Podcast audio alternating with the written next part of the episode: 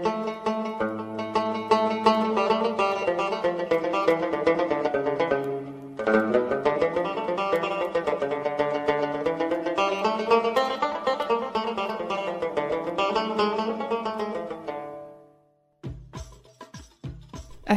أنا مرام وهذا بودكاست شاي حبق هذا البودكاست راح يكون عبارة عن رحلة للحياة الطيبة. راح أشارككم فيه محطات ممكن تخلي حياتكم أفضل. في حلقة اليوم راح أتكلم عن موضوع يهم ناس كثيرين وهو موضوع الاحتراق الوظيفي ليش إحنا نحترق وظيفيا؟ أثناء عملي دائما ألاحظ في نمط يتكرر علي باستمرار وهو آه، مثلا أكون في فترة معينة جدا متحمسة وأشتغل بساعات يعني طويلة وأكون جدا منغمسة بالعمل ولكن اللي يصير إنه هذه الحالة بعد ما تستمر معايا أسبوع أو أسبوعين أبدأ بعدها بال يبدأ أدائي بعدها بالتراجع. بمعنى إنه يعني أشعر بشعور آه، إرهاق وأشعر بشعور تعب وشعور يحسسني إنه خلاص يعني أنا ما أقدر أسوي الشغل هذا مرة ثانية. آه في البداية أنا كنت أتوقع إنه ممكن الموضوع يحتاج يعني مجرد راحة يعني يوم أو يومين بس أحيانا هذه حالة الإرهاق والتعب ممكن تستمر لأسبوعين كمان. يعني نفس الأسبوعين اللي الواحد يشتغل فيهم يحتاج كمان أسبوعين عشان يعني يريح من التعب اللي صار. طبعا هذا الشيء كان يتكرر علي بشكل كبير. في البداية أنا كنت أحس أنه شيء عادي يعني أو يمكن هو نمط في الشخصية وأنه عادي شيء أنا لازم أتعايش معه. آه، بس بعدين لما كنت يعني حسيت إنه إنه قاعد شوية يعيق مثلا إنتاجيتي وإنجازي بدأت أبحث في الموضوع وصرت جدا يعني مهتمة بكتب اللي تتكلم عن الأداء وسيكولوجية الأداء وكيف إن الإنسان يقدر يحسن اداؤه آه لغاية ما وصلت لكتاب اسمه بيك بيرفورمانس آه هذا الكتاب يعتبر صراحة من أروع الكتب وأجملها اللي تحلل أداء الإنسان. هذا الكتاب ألفوه شخصين. آه واحد منهم كان عداء آه جدا محترف وكان عداء يعني كان عنده مسيرة يعني رياضية جدا آه ممتازة. والثاني كان مستشار. قدر في عمر صغير إنه يتدرج بالعمل لغاية ما صار مستشار للبيت الأبيض. ولكن بعد كذا وصل لمرحلة من الاحتراق اللي خلته بعد ما يقدر آه يعني خلاص ما له نفس يكمل في المجال وطلع وترك المجال تماما. فهذول الشخصين آه كلهم لاحظوا بأنه مسيرتهم مرت تقريبا بنفس المنعطفات. في البداية حماس شديد آه انضباط آه بالعمل ساعات تمرين طويلة وصول لنجاحات بعمر جدا مبكر بس اللي يصير مجرد ما إنهم يوصلوا لذروة النجاح فجأة خلاص يوقف الإنجاز عندهم ويحسوا خلاص إنه هم ما عاد قادرين يكملوا.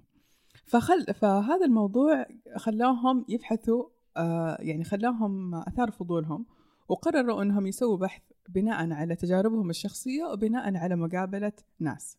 في كتابهم بيك بيرفورمانس آه أو الأداء آه العالي يتكلموا عن الأداء وكيف الإنسان آه يقدر يعلي أداؤه وركزوا بشكل عام على نماذج آه، جدا آه، ناجحة في المجتمع. إنه كيف هذه النماذج آه، قدرت إنها مو بس توصل لأداء عالي لا الأهم من كذا إنه قدرت كمان تحافظ على الأداء العالي. كثير مننا عادي يقدر يوصل لأداء عالي. كلنا كان عندنا مرحلة بحياتنا فيها أداء جدا عالي. ولكن اللي يصير إنه إحنا ليش ما نقدر نحافظ على هذا الأداء؟ ليش دائما آه نوصل نقطة آه أدائنا يكون فيها جدا عالي وبعدين فجأة نتراجع ويصير ما قادرين نرجع لنفس المستوى؟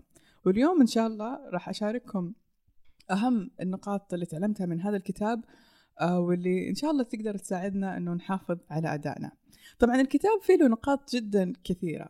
آه أنا حاولت إني إني يعني أجمعها أو أشوف أهم تسع نقاط وخليت كل ثلاث نقاط تحت سؤال. ولكن قبل كل هذا خلينا نتفق على قاعدة مهمة أتكلموا عنها الاثنين وهي بأنه عشان نصل لنمو وعشان نصل للبيك بيرفورمانس في معادلة جدا مهمة وهي أنه التوتر زائد الراحة يساوي النمو بمعنى أنه growth يساوي stress plus rest. هذه القاعدة المهمة هي الأساس اللي انطلق منه الكتاب. وهنا يمكن يظهر الخلل اللي إحنا نسويه. إحنا دائما نركز على الاسترس نركز على إنه نضغط نفسنا نشتغل بس ما نركز على الراحة ما نركز إنه إنه كيف نرتاح. خاصة أنه الثقافة السائدة عندنا أنه من جد وجد ومن زرع حصد وأنه من طلب العلا سهر الليالي كلها أمثال تحث الإنسان على أنه بس يشتغل. بس ما عندنا ثقافة أنه تعلمنا كيف نرتاح. وهنا يظهر الخلل الرئيسي. طبعا الثلاث أسئلة اللي قررت أن من خلالها أسرد النقاط هي أولا كيف نعمل؟ السؤال الأول هو كيف نعمل؟ السؤال الثاني هو كيف نرتاح؟ والسؤال الثالث هو كيف نعيش؟ طيب خلينا نبدأ أول شيء بالسؤال الأول كيف نعمل؟ طبعا يتكلموا الكاتبين عن أنه في شيء اسمه ستريس اللي هو قلنا بمعادلة النمو. فلما نجي نشتغل ضروري الإنسان عشان يقدر يشتغل بأداء عالي أنه يحط نفسه تحت ضغط. آه ولكن هذا الضغط إحنا نسميه الضغط الإيجابي أو اللي هو التوتر الإيجابي. هذا التوتر الإيجابي هو اللي يخلي الإنسان أثناء عمله يطلع من منطقة الراحة. آه دائما إحنا لما نجي نسوي أعمالنا نلاحظ أنه أعمالنا توصل لمرحلة تصير روتينية. وهذا الشيء هو اللي يخلينا آه، أحيانا خلاص يعني يصير مستوانا بالعمل آه، ثابت ما يتغير. وهنا تصير المشكلة إنه يصير ما في نمو لأنه الع... لأنه ببساطة ما في تحدي، إذا الواحد كل يوم يروح شغله وكل يوم يسوي نفس الشيء نفس النظام، طب كيف راح يصير النمو؟ فهنا لازم إحنا نخلق لنا توتر أو أو stress، هذا التوتر يطلعنا من منطقة الراحة ويخلينا نتحدى قدراتنا الذهنية والعقلية. هنا سموه عاد شيء اسمه stress blocks بمعنى إنه نتكون عندنا نطاق أو خلينا نقول نطاق زمني هذا النطاق الزمني هو اللي نضغط فيه نفسنا. هذا النطاق الزمني حددوه بأنه غالبا مفروض يعني يتراوح ما بين 40 دقيقة لساعتين. طيب كيف مفروض نشتغل؟ هنا يتكلم الكاتبين عن شيء اسمه ال perfect performance أو الأداء المثالي. وفي بعض الكتب يسموه ال deliberate practice آه، أو اللي هو الممارسة الممنهجة. بمعنى إنه الإنسان لما يجي يشتغل يحاول إنه يكون الجلسة حقته خلينا أقول الساعتين اللي قلنا عليهم يكون واضح فيهم الهدف. يعني واضح أنا بهذه الساعتين إيش راح أسوي. هل أنا مثلا الهدف إني أسجل البودكاست أو الهدف إني أخلص مثلا مقال أو أخلص تقرير أو أخلص عرض سعر. يعني لازم يكون هدفي جدا واضح إنه إيش بسوي بهذه الساعتين. ثانيا لازم الإنسان يكون في له هامش من التحدي. يعني لازم إنه الشغلة يكون فيها تحدي ما تكون شغلة مرة روتينية.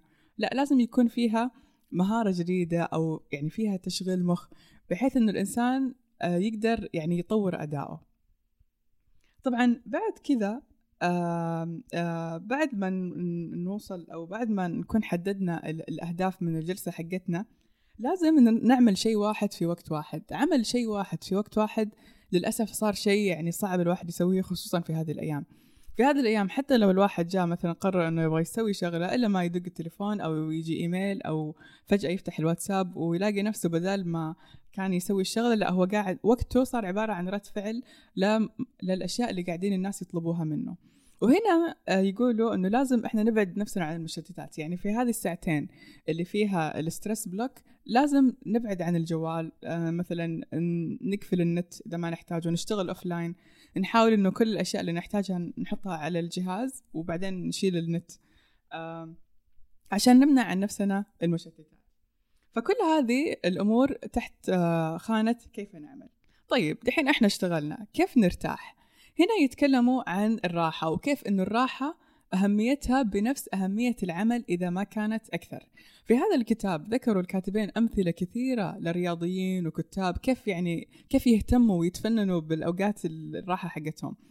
آه، أهم شيء النوم مثلا. أنا كثير من الأحيان أسمع مشاهير أو يعني خصوصا رجال أعمال يتباهوا إنه اللي يقول أنا بس أنام أربع ساعات أو بس أنام ثلاث ساعات وأنا أصحى من أربعة وأنام 12 طبعا كل هذه أنماط مدمرة. لدماغ الإنسان. آه، النوم جدا مهم وجدا أساسي. وعدم النوم آه، إذا ما أثر على الإنسان في البداية راح يبين تأثيره بعدين. آه، راح يبين تأثيره على أداء الدماغ على أداء العمل ما في ذهن صافي.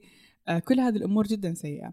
فالنوم يعتبر من أهم الأشياء اللي لازم الإنسان يركز عليها عشان يوصل لأداء جيد. ثانيا في أثناء العمل إحنا قلنا إنه في عندنا ال stress block لازم نهتم بعدها إنه يكون في فاصل. آه واكتشفت إنه هذه بعض الأخطاء اللي أنا كنت أسويها. أحيانا أقعد على الجهاز ممكن أربع ساعات أو ثلاث ساعات بدون ما أعطي نفسي بريك وهذا السبب هو اللي يسبب بعدين شعور الاحتراق. فلازم الإنسان أول ما تخلص الساعتين لازم يقوم.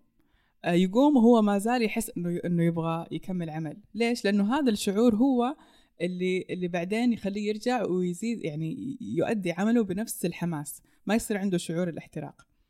طيب بعد البريك اللي إحنا ناخذه أثناء العمل ضروري يكون في عندنا يوم في الأسبوع آه ما يكون في عمل. ممكن الجمعة أو يعني يوم الجمعة أو على حسب يعني كل واحد في أي دولة.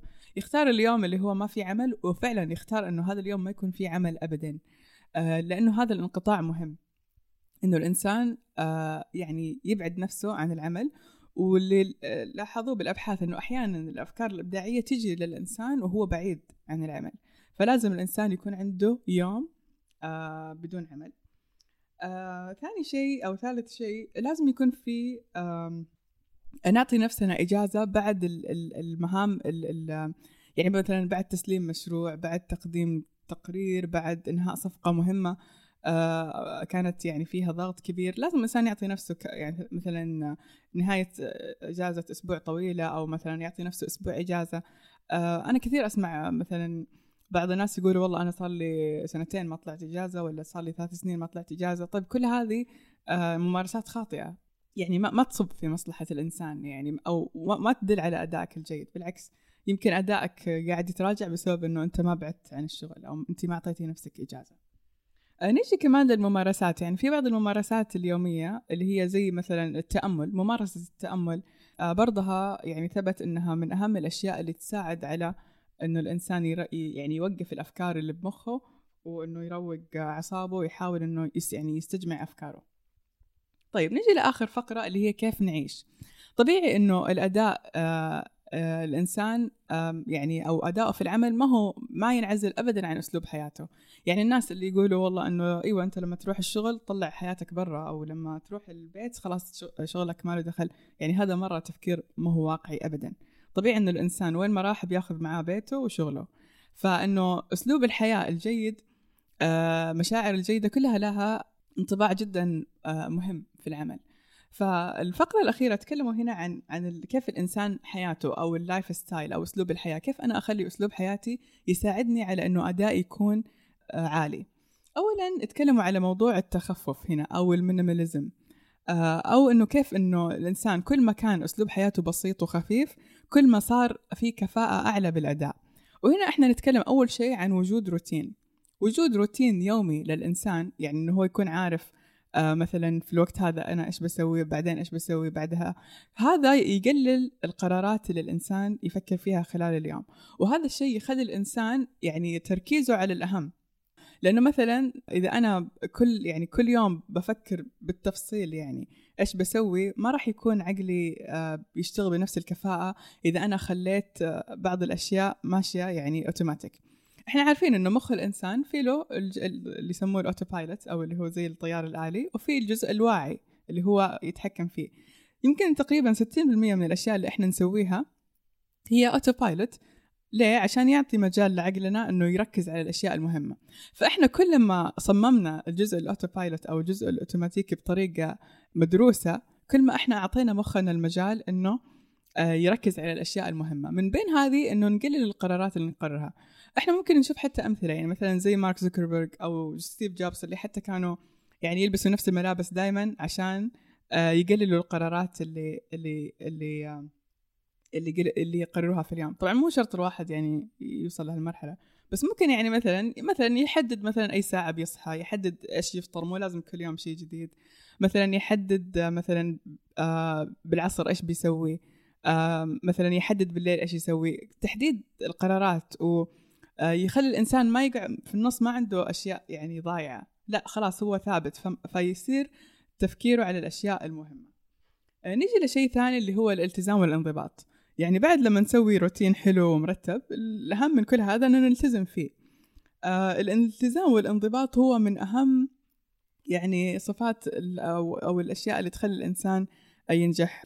إنه كيف الإنسان يقدر يلتزم وينضبط؟ أو البعض كثير من الأحيان يعني آه يقولوا إنه إنه مش مهم إنه الإنسان يعني يلتزم وينضبط بالشيء وهو حاب يسويه. يعني الانضباط الحقيقي هو لما الإنسان يجبر نفسه إنه يسوي شيء لما يحس إنه هو ما يبغى يسويه. يعني إنك تتمرن وأنت تحس إنك ما تبغى تتمرن. إنك مثلا تصحي بدري وأنت حاسة إنك ما أنت صاحية بدري. لأنه في هذه اللحظات بالذات هي اللي يبين فيها الإنسان المنضبط عن الإنسان الغير منضبط. طبعا نجي آخر شيء لاهم شيء والنقطة اللي قالوا لو يعني الواحد أخذ أي شيء من الكتاب يأخذ هذه هي هي وجود آه، معنى أو غرض أو زي ما سموه purpose في حياة الإنسان.